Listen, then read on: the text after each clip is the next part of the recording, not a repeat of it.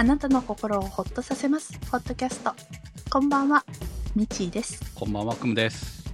今、巷でヤクルト1000が話題ですよね。はい、私も買ってました。買ってるの？いや飲んだの？私どうだった？いや、私ほら、あの、今、あの、うんまあ、介護うつの治療で、睡眠薬の効くやつと、普通に毎日飲んでるやつと2種類もらってるので、うん。めっちゃ効くやつは本当に効くんですよ。うんうん。で、これは、あの、本当に、これさえあれば大丈夫ぐらいに眠れて、しかも猫が4時に起こすのもすって起きれて、またその後もすって寝れるという理想のような睡眠薬気づけるんだ。はい、気づけた上で、すごいねその後もちゃんと爆睡できるという理想でちゃんと朝8時ぐらいに目が覚めるという理想のような睡眠薬なんですけど、まあ、お値段が高いのね、新薬でうんうんうん。でもそれを除けば理想的な睡眠薬なんですけど、まあ、それはでも効きすぎるんで普段は飲んでないんですあ今日眠れないなっていう時だけ飲んでるんですけど、うんでもそれ以外にこう、まあ、その安定剤もあ本当は1日3錠飲まなきゃ効かないんだけどそれをその夜寝る時だけに飲むっていう、まあ、睡眠効果もある安定剤みたいなのを1錠飲んでて、でそれはもう毎日飲んでるんです、まあ、それでも効きはするのね。うん。他よりはマシっていうこう飲まないよりはマシっていう感じで効きはするので、で要はその安定してない時ってもうそれすらそれでも寝れないからその補助的にもっと効くやつが必要なわけで。だからよくよく考えると私常にその睡眠効果のある薬は飲み続けてるわけですよ。もうここ1年ぐらい1年以上。だからうん。ヤクルトなんかいらないんだよね。よくよく考えると。うん。うん。まあ、あの良い睡眠とかこう寝れない人とかがまあ世の中多いんだなっていうのを、このヤクルト戦争道で味わいましたけど、うん。私どちらかって言ったら朝飲むヨーグルトでこう体脂肪を燃やす的な方を別に買って毎日飲んでたんですよ、でまあいあの 1, 一本、よまあ、ヨーグルトだからね1本100円ぐらいうん。なん98円とかそんなもんなんですけどだからまあそれをししばらく飲み続け今日まで飲み続けてたのかな、うん。えー3週間ぐらいうん。でも1本100円を毎日飲むのってそれなりのお値段じゃない？うん。そうね。そう一週間で700円。はいまあ健康のためと思えば安いもんのような気がするんですけど、でもヤクルト1000って150円ね。だから一時期うん。2つ飲んでた、そのヨーグルトとそのうんうん。睡眠のための。はいはい。朝ヨーグルトでそう、そう朝ヨーグルトで夜ヤクルト。っていう感じで飲んでたんですけど、うん。よくよく考えたら俺ヤクルトいらないよねって思ってさ。納豆もよく食べるし、そううん。だからこう睡眠の障害が起きている部分に対しては病気なんだからヤクルトぐらいじゃ治らないよねっていう部分と、うん。そう。だからあ結局どっちもやめました。もう今日からやめることにしました、はいあ、そうなんだ。で、あの、ヤクルト1000の効果っていうのは、ちょっと薬も併用してるからよくわからず？そうそうそうそう。だからわからないですよ。だから眠りやすくなったとかいうのはうん。だってもともと薬飲なんんで質が向上するっていうね。睡眠の質がね。話だからでも結構悪夢を見るっていう話も聞くじゃない、まあ、変な夢は見てますよ。毎日今日はなんか、うん。えっともっと若い頃にどっかの会社に入って、うん。めちゃくちゃ怒られるっていう夢を見てましたよ。こうなんかね失敗してね失敗してああ失敗したなって思ってたんだけど、その後めちゃくちゃ怒られるっていう夢見てあんまり夢見は良くないですよね。はい。そうか。そう今じゃないんだよ。私もなんか今じゃ昔なんだよ、気にはなってるんですけど、はいスーパーで全部売り切れなんです。はい置いてあるのを見たことがないですよ。前中だったら買えるで、あーいつも仕事帰りに寄ると、もう必ず売り切れてて、で、気にはなる。で、私も、もうなんか、眠りがすごく浅くって、あと、何度か目が覚めるんですよ。はい一晩のうちに3回ぐらい目が覚めるんですよ。で、これは、ちょっと、試してみようって思ったけど売ってない。なので、私すごいプラシーボが激しい人なんですよね。なので、ヤクルト 400LT、つまりライトですね。はい。はあの、カロリーハーフのやつ。はい。あれを買ってきて、寝る前に飲んでみてる。いいんじゃないですか？プラシーボが効くんなら。あとは、まあ、うん、あの、しっかりいつも通りストレッチをして、はい、寝て。ただね、なんか、今、目が覚めるのが2回ぐらいになってるから、多分プラシーボ効果だと思います。まあ、あのー中にね、うん含まれてる効菌の量がね違うぐらいですから、うんまあいいんじゃないですか、それはそれで。はい。そうね。体に悪いわけじゃないんで。はい。そう。ただやっぱりね、あの、普通のヤクルト、ノーマルのヤクルトが結構甘いじゃないですか。はいはい。うん。まあだからね、糖分高めだよねって話は聞くんで、決してその体にめっちゃいいのかっていうそのね普段の食事で本当は補えれば一番いいんじゃないのっていうのも聞くのでだから、うん、まあどうなんでしょうね。本当にしそう。その今ブームですからね。うんうん寝てる間に血糖値が下がってとかなんかそういうのもあってちょっと寝る前に何か取るといいっていうのも前どこかで見かけたんですけども。まあとりあえずよくわかんないけどちょっとでもいい眠りが気持ち的にいい睡眠が取れてるならそれでいいかって思って、はい。い。いんじゃないですか、はい、あの今日もヤクルトおかわり買ってきました、うん、ちょっとしばらくそれでいこうと思ってます、ね、本当にね、あのーほんと線ないわ、ヤクルト頼もうかなって一瞬思ったことはあったんですけど、うん。昔はね、中あの知り合いとかが学校関係で知り合いとかがやってて、で、まあ、なんとなく買ってた時期とかもあるんだけど、まあ、その頃は線とかない時期ですよね。で、でもこうなんかすごい効果があったなっていう記憶はあんまりなくて まあ体にはいいよねとか、ほら便秘しないとかさそういうのはあるんですけどあるんだろうと思うんです私意識して乳酸菌を取るとね便秘になる プラシーボ。だからまあ別に普通のヨーグルトでいいんじゃないかなとか思ってね、そう。だからそのヨーグルトは食べるのは体にいいわけなんでだからヨーグルトだけでいいかなって思ってだったらヨーグルトだったらほら一つヤクルトの手軽さもねそうそうそうそう、ん。だからまあ余裕ですよ100、ね。そうそうっていうのもあってもうなんかあの、うん。なるべくこうこううちもねいろいろこうおしまい時期にかかっているので だからあんまりお金を使わないようにしたいなというふうにちょっと思いまして。何ですか？ちょっと財布の紐を締めてそうそう締めたいなっていう。今まあそんな言いながら外食してますけど、うん。まあでもこう締める風にだから日頃出ていくお金をセーブしていきたいなっていうところもあって、まあそんなところもあるので、えーオープニング長いよ。終わらせましょう。はいということで、ホットキャストスタートです。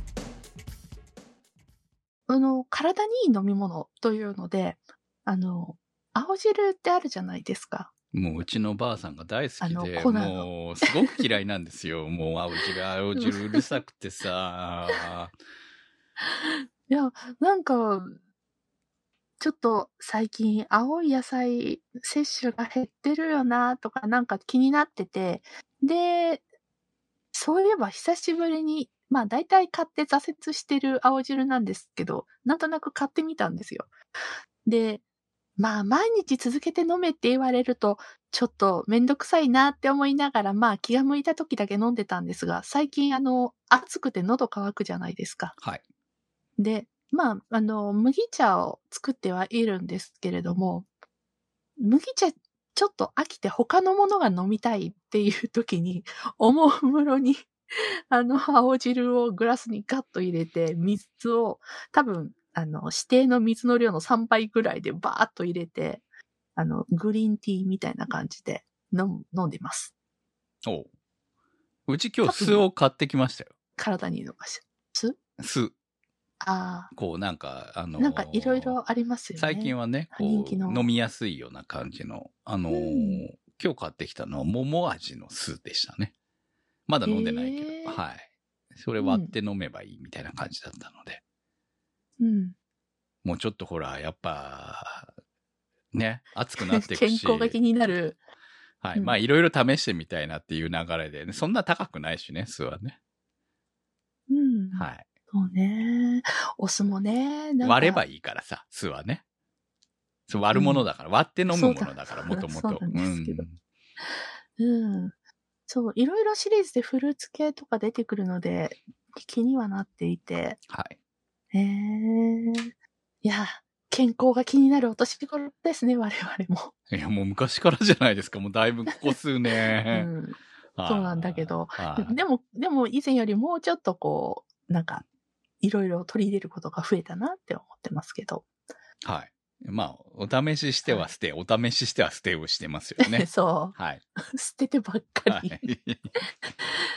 さあ、ということで、えー前回はミニマムウォレットで行こうはいというので、あの、ミニ財布のお話をお送りしました。そう。もう、クムさんと話をしてたら、私も買わなくちゃって 気持ちが盛り上がって、めっちゃ、あの、こうまあ、それまでもいろいろリサーチしてたんですよ。で、やっぱりこれだなっていうので、どうする買っちゃう？買っちゃう？って思ったんですけど、えー5万円ぐらいするんですね。それ高すぎでしょ、ちょっと。うん。あ、なんか、その時の勢いで、カートに入れようとして、いやいやいやいや、待って待って。いや、まあ、財布はねこう、うん高いの、高くてもね、何年も使うって考えたらありかもしれないですけど、そう。うん。でも、5万円の財布に5万円入ってないのはなんか寂しいなと思うわけですよ。そうです。しかも私、今年1月に新調したばっかりなんですよね。あーもったいないよ、それはさすがに。うんそうです、そうです。いや、もちろん、もちろん、あのね、ここまでのお財布は無理なのは分かってるんだけど、あーマルジェラの、うんウォレット欲しいなって思ってたもんで、あー危ない。あの、いつもホットキャストの収録の後に、ポチって私よくか買い物してるじゃないですか、勢いで。はいはい。うん。ほんと、危ないなって。きっとリスナーさんもこんな感じで聞いた後買い物してるんだろうなって思いいや、ながら。どうでしょうね、わ、はいからない。今回は無事踏みとどりま、踏みとどまりましたけど、はいそれでも朝とか通勤しながらずっと悩んでたわけねいろいろネットサーフィンしながら、こう、うん、じゃあもうちょっと安い方はどうかなとか言っていろいろ迷ってるんですが、えー、ね、6月に入りました。そろそろ住民税の はいはいはい。まあ、いろんな税金が来る季節なんでね。なりますので、そうです、はいまあ税金の季節なのでね5。月6月はね。はい。まあ、はいうちはもう自動車税とかそういうのが来て、あの、固定資産税が来てますから。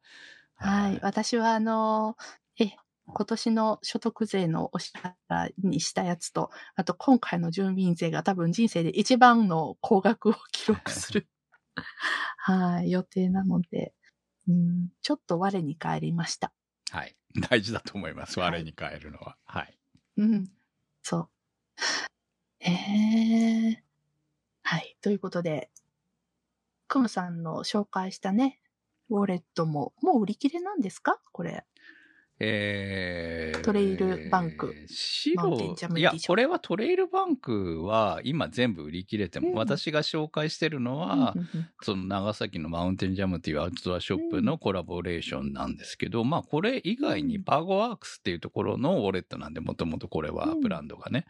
だから、そのパゴワークスのウォレットだったら値段ももう少しお安くなってて、えー在庫は Amazon とかでも買えるのがありますので、うんうんうん単純に同じタイプで良ければ購入は可能ですね。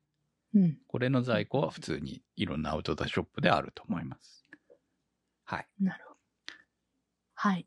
では、えーいただいたコメントをご紹介します。えー、いけちゃんさんからいただきました。ミニ財布は最近、油札のミニ財布に落ち着いています。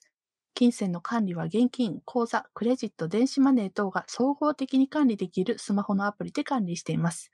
現金と銀行口座は真面目に、その他は気が向いた時に入力します。特に飲みに行ってわからなくならないように、帰りのタクシーで大まかに入力して、翌日辻褄を合わせます。ただ、飲みに行くときは、小型のショルダーにバッテリー、マスク、長財布、予備のメガネ、常備薬を入れていきますよ。これだけでいれば、ミニマリスミニマリストでも何でもないですね。クムさんのミニ財布はかっこよかったので、ポチッとしようとしたら、品切れでした。残念。ということです。どうもありがとうございます。はい。すごい使いこなしてらっしゃいますね。飲みに行った帰りにちゃんと入力してるってすごい。まあだから家計簿的に使ってるってことでしょ？てすごい。偉いねう。ん。素晴らしい。酔い越しの金を持たないわけじゃないんですね。いつの時代だよっていうね。うん。いや、だって一番何、何もかもがどうでもない、どうでもよくなる時間帯にそういうことができるって。はい。うん、すごいなって思います。ますね時間帯っていうかタイミングでね。はいうん。なるべく忘れたいじゃないですか。もう飲んだ時とかね。うんうんうんそう、考えたくないし。はい。いくら使ったとか考えたくないですよね。だからお金がたまらないんだ。ね あ同じく。はい。はい。ということで。なんかこう、あのー荷物がだいぶ少なくなりましたけど、なんそうかこうですね。うーん。なんか、いいですよね。なんか年取って、だんだんだんだん荷物軽いのがいいなと思ってきてるんですけど、軽量化っていうので、なんか、よくキャン、アウトドア用品の軽いのが紹介されてたりするじゃないですか。はい。なんかそんな感じで、こう、だんだんだんだん世間的にもこう、おしゃれグッズもだんだん軽い方に行ってるのがすごくありがたいなと思ってて、ポーチとか、そうそう、そうなんですよね。だから私が今一番悩んでるはスマホですよ。うん。大きいと重いもんね。そうなんですよね。だから、もうう iPhone んめっちゃ重くて、うん。腕が凝るぐらい重いんで、あの、プロマックスだから。で、しかもそれに、そのバイク用のケースをつけてるんで、これがまた重いんですよ、合わさると。ああ、なるほどね。そう。だから、かといって、その、がっちりしてる分、うん落としても、今まで傷はつい、うんまあ、ケースに傷がついても、本体に傷はついてないんで、だから、その、まあ、がっちりしている分、安全ではあるんだけれども、うん。でも、その分重いっていうことは、こう、うん。バッグとかに入れても、スマホの重さが結構なボリュームを占めるわけです、バッグの中でね。だから、軽いバッグだと、スマホが、のせいで、こう、せいくら財布とか小さくしても、うん。こう、重さで垂れていくっていうのかな。だ、そんな感じになるわけよ。だからそれがね、不満なんですよね、本当はね。うん。だから iPhone mini ぐらいでいいぐらいな感じを感じるんだけそど、でも、老眼という問題もあって、うん。この辺がね、どうしたらいい？もう大きくなったものから戻せないけれども、そう。みたいなね。うん。私ももうやっぱり iPhone mini いいな、いいなって思ってるのは、あの、軽さ軽さですよ。なんですね。うんうん。なんだけど、やっぱりこれ以上画面は小さく、ね、そうなんです。もう無理なんですよ。私は普通のノーマル11ですけど、うん、っそう。ていうので、かといってそういうね、画面の大きいものもう一個食べて持つなんて。で、それもまた余計に重いし。まあね、まあ iPad mini も持ってるんで、なんかあるときはそっちも持っていくんですけど、まあそれにしても、こう、ね、ノーマルに戻して、まん、我慢いくの、できるのかとかさ、そういうのを考えると、うんもうなかなかね、こう自分の中でうん難しいわけですよ。一番大きいのがいいみたいなさ。で、まあ、どっちにしても私も11なんで、えー次、10 12を買ってないわけでしょ？で、本当だったらうん13買う予定なんですけど、でも、もう USB-C にならない限り買わないでもいいかなって思うぐらいに別にそれほど今うん興味がないんですよね。iPhone に。うんまあ、普通に使ってるから別に問題ないみたいな。うんバッテリーは交換したいかもぐらいには思ってますけど、うんだってケースも結局バイク用に買わなきゃいけなくなるんで、それが出てからじゃないと買えないしとかさ、いろいろ考えるとね、もう、昔みたいに出た日に必ず欲しいみたいなのがあんまりなくなっちゃってるんで。今 iPhone13 が売ってるんですよね。で、12か、うちのは。12だ。うん。うんク。ムさんが12で、そうそうそう。で、今度、でえっと今13が出てて、13今度14 14が出るんですよ。出るね。はい。うんそうそでも14は多分そのまま、あのーうんライトニングだっけな？になるみたいだから、であれば別に買い替える必要があるのかなっていう部分。まあめっちゃ軽くなるとかだったらいいけどさ。う。多分それはないいと思うんで、バッテリーの重さがあるから。うん。であれば別に次も買い替えなくていいかなと思ってるわけですねよ。。そ私はいつ買い替えればいいんだろう。15ぐらいなのかなう。。まあ別に困ってなかったら買わなくていいんじゃないですか、今時。そう。いや、私が iPhone に乗り換えた、Android から iPhone に乗り換えた理由っていうのが、スマホケース、iPhone いっぱいあるからっていう理由が、い、やもう前話をしたじゃないですか。はい。で、結局その iPhone 11が出た時はコロナのはい最初の頃だったんで、あの、ケース軒並み発売されなかった。結局一番種類が少ないのが11だったっていう結果に終わりまして、未だにこう、ちょっと、あーって時々ため息が出ちゃうんですけども、そんなに違ってましたっけ？なんかね ?11 と12。もう全く、全く、あの、ざあの、雑貨屋さんで11のケースほとんどない。アフタヌーンティーでも可愛いのいっぱいいろいろ出てるくせに、11だけは、えっと、シリコンのが1種類だけああ。とか、あの、うん、あのいろんなところが、あの、そう、服、ブランドとかがいっぱい出してるけども、11ってある、1種類出してるか、出してないとこがほとんどみたいな、そんな、うんまあ不作の、はい。はい。それは申し訳ないなと思いますけど。はいそうですね。そう。で、すぐに店頭から消えていなくなった。もう12出た時にね、はい、いなくなりましたので。うん、なので、まあ、14。でも14はまだ今持ってるのが使えるから、15かなって思って。まあ別に、はいあの、使えるのに買い替える必要はないですよ、今の時代。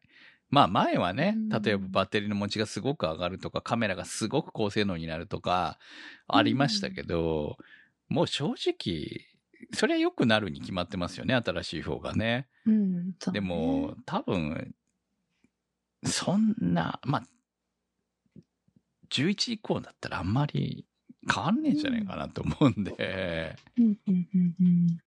まあ、買いたくなった時が買い時っていうことでいいんじゃないですか？そうですね。はい。ということで、まあ、私的には仮の、仮のスマホケースを今つけてるんですけれども、本命ができるまで、出てくるまで、多分もう出てこないと思うで、思いますけど、はい。えーその仮のケースがですね、落としたら、私、落とした時のことをすごく怖がってまして、えー頑丈なのをつけてるんですね。iFace かな？なんか、ケースがしっかりしてるだけあって、ちょっと、やっぱり装着してると重いんですね。うん。うん。で、あ、重いな、バッグに入れると重いなって思ってまして、で、あと、あの、何かあった時のためにと、スマホ、えっと、なんだろう、えっと、モバイルバッテリーも、先日アンカーを買っはいて入れてるんですが、クムさんおすすめのやつ、あれ重いよ。買いまして。重いんです。はい。で、それと、ほら、前にお話しした、あの、ランタン、ミニランタンのライト、LED ライトあるでしょ？あれとか、あの、ケーブルとか、いろいろもろもろをポーチに詰めるとですね、その、非常用のモバイル系のポーチが 700g。まあね。そう。だから、うんこう、何かあった、例えばね、地震とかあった時のことを考えれば、当然必要だし、でも、難しい。よね、そこはやっぱりね。そう。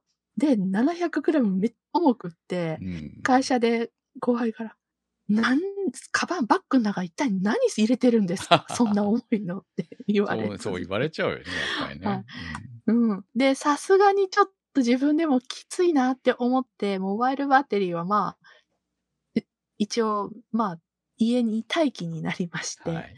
今、あの、古いの、古い薄型の軽量なのを出してき、きはしましたけど、まあ、スペック的にもうかなり古いものなので、うーん、まあ、まあ何かのた時に、とっさの時ぐらいには使えるけどね、とは思ってます。モバイルバッテリーもね、やっぱり軽くていいのがまた欲しいなと。まあでもさ、思うけど、その、うん自宅に帰るまでが重要なわけであって、そこまででスマホが、こう、電源が切れることっていうのは、うんそこまで意識しなくてもいいんじゃないのかなと思いますけどね。充電できなかった時とかさ。いや、それは、その家まで徒歩で帰れるのか帰れないのかとか、そういう問題になると思うので、家にあれうばん。停電の状況でも充電できればいいんじゃないのとか思うので、要は途中でしょ、まああ旅行に行く時に持っていくとかねうんそうそう。それは別にほら大きくてもいいわけじゃん。だから、その、一番怖いのは、通勤途中に災害にあった時だと思うので、でも、うんうんそこから、まあ、電源を取れる機械までっていうのを考えたら、もう最悪電波が切れちゃうと思うね。本当にひどい状況になったら。そうね。だから懐中電灯さえあれば、まあ懐中電灯というか、まあそのいわゆるライトさえあれば、ライトさえあれば。とりあえずは、その、今充電をフルにしてさえいれば、そんなに困らないんじゃないのかなと思いますよ。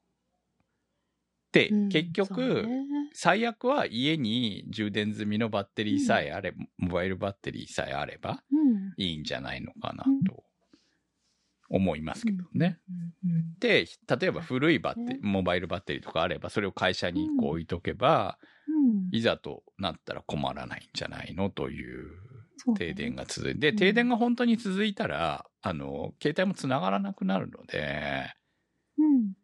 まあ、大都市だったら、ある程度、その、ドコモとかが頑張ると思うんで、うん大丈夫だとは思いますけど、本当にう、んその、基地局とかの予備バッテリーが切れてしまえば電波繋がらなくなるんで、まあ、一日止まってるっていうことはね、ないと思うので、まあ、その辺、こう、うまく、モバイルバッテリーコントロールすればいいんじゃないのかなと思いますけどね。うん。まあ、最悪ほら、家で充電できればいいわけなんで、帰り、帰り着きさえすればね。はうん そうね。たどり着けい。ますねそうそうそう。たどり着けない状況で、まあ、例えば避難場所に行っちゃったりとかすれば、それは必要にはなると思いますけど、まあ、うんそこまでのことが、まあ、徒歩で例えば半日歩けば帰れるんじゃない？うん。多分う、ん。足元悪くなってたら徒歩3、3時間4時、4時間ぐらいかな。うん。ってなれば、別に、たどり着けるとそう。そう。って思えば、そのモバイルバッテリーの必要性っていうのはそこまで意識しなくてもいいんじゃないかなと思いますよ。ただ、ライトはあった方がいいよね、やっぱりね。でも、ライトも日中しか動かないんだったらいらないわけじゃない？うん。その、でも、ほら、日中、あのこう帰り、帰りに何かまあ、帰りだったらね。そううそうそうそう。だから、その辺で考えたらあってもいいね。だから、ライトぐらいは持っててもいいけど、ライト軽いじゃん。だから別に問題ないと思うんで。そうそう。気に入らない。そう。ただ、モバイルバッテリーはやっぱりある程度あるのは重いからっていうのはありますよね。でも家にあれば、その停電中でも、うん確かにスマホを何回分か充電できるので、うん便利なんじゃないですか？はい。うん。そうですね。はい。だから、クムさん、今度軽いのも紹介してください。いや、まあ軽いのもあるけれどもさ、軽いのは普通に買えばいいじゃん。ちっちゃいやつで全然いいよ。うんとりあえず1回分だけ充電できればいいんだからね。うん。そうう、んとは思いますね。はい。はい。はい。それでは最後コメントもう一つ紹介します。ポールさんからいただきました。私も3年ほど前から財布を小さくしましたのでご紹介します。学生の頃は自転車、バイク乗りだったのでバリバリ財布の愛用者でした。その後就職して二つ折りや長財布を変遷し、時には行きがってマネークリッププラス小銭をバラでポケットにという時代もありました。そんなこんなで今はブリーフィングのコインケースです。きっかけはカバンと同じブランドのもので手軽な価格だったので、カードは免許証を含め6枚くらいですが、札も適度に入りますし、レシートも少しは入るので、オンオフともに通常はこれで十分です。結局、ライフスタイルと適度な遊び心のバランスが大事だと思うので、結局、十人十色ですね。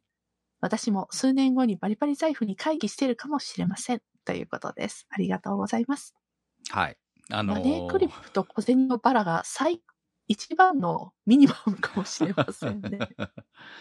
まあ、ポケットに小銭を入れておくのが嫌なんじゃない、うんチャラチャラ言うのがね。そう、入れ、だって今、小銭とかポケットに入れたくない、くないですか？私も嫌ですよ。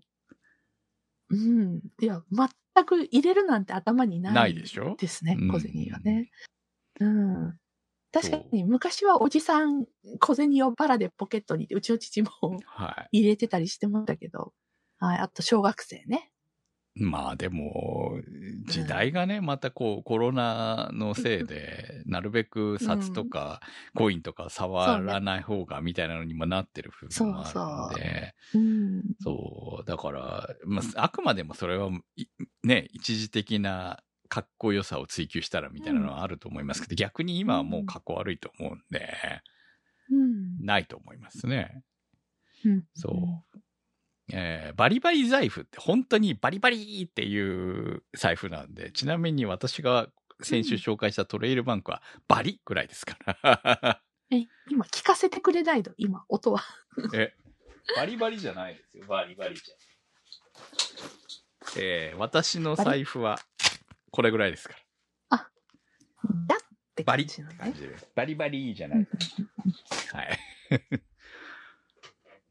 思ったよりも、こう、短かったです。あそうですあの、意外と短い部分だけなんで、バリぐらいでうん開きます。バリバリは本当にね、端から端まであって、私も持ってますけど、うんそれは本当にバリバリバリって言って開くので、まあそんなうるさくないですよね。うんうん。まあその分ほら、ちいちゃいからバリバリの部分もちいちゃいわけですよ。なるほど。はい。まあそこがね、音音もなんかちょっと軽い感じ、軽いですね。確かにね。そう。うんあちなみにこの紹介していただいたブリーフィングのコインケースは確かに見ましたけど、あ、これ悪くないなと思いました。値段もお手頃で。多分私買ってなかったらこれも欲しいなって思うぐらいに、あの、まうんあアウトドア色もないので、そこまで強くないので、非常にこう普通に使うのにはいいんじゃないのかなと思いましたけれども、まあうん買っちゃったからね。別に今不便じゃないので、ね。はい。いや、ほんとね、多分買ってなかったら、紹介されたら買ってたと思うぐらいに悪くないなと思いましたよ。うん値段も含めてね。うんはいうんブリーフィングカードも結構枚数入るのがいいですね。そうですね。うん、悪くないと思います。いいいいんじゃないですか？かなりあの気になりました。店頭にあったら思わず欲しいかもしれないけど、もうもったいないからね、今使ってるからさ。で、こ今持ってるやつよりはやっぱりちょっと大きいからっていうところもあって。唯一気になってるところは、こう、三つ折りなんですよね、この財布って。カードが3つ並ぶぐらい。の今、そうそうそう。クムさんが今使ってるのが、はい細長いから。そうそう、細長いからね。うんまるでほら、あの、お年玉を入れる袋みたいな感じなんで。はいはい。ポチポチ袋感があるのね。だから、うんうんあの、出すと、お札を出すと、三つ折りになってるわけですうんうんよ。例えば ATM に入れたりとか、ああの、広げるのがちょっと面倒ってことか。そうそうそう。あのうん、曲がり癖がついてるからね、お札にね。うん。とか、こう、お金を割ったりとか、現金でラーメン屋さんで払ったりとかするときとかに、うん。ちょっと不便だなと。その折りじわが。そう、そうね。広げなきゃだ。そうそう、広げてもちょっと入りにくかったりとかね、するのが不便だなとは思うけど、まあうんその分この軽さには勝てないなと。うん。私もこのソウルさんのご紹介いただいたブリーフィングのコーリンケースみたいな形状の財布が今、なんか気になってて、こういうタイプのを探してるんですよね。あの、お札も2つ置いてはいはい。ので、うん。こういうのがいいよね、多分ね。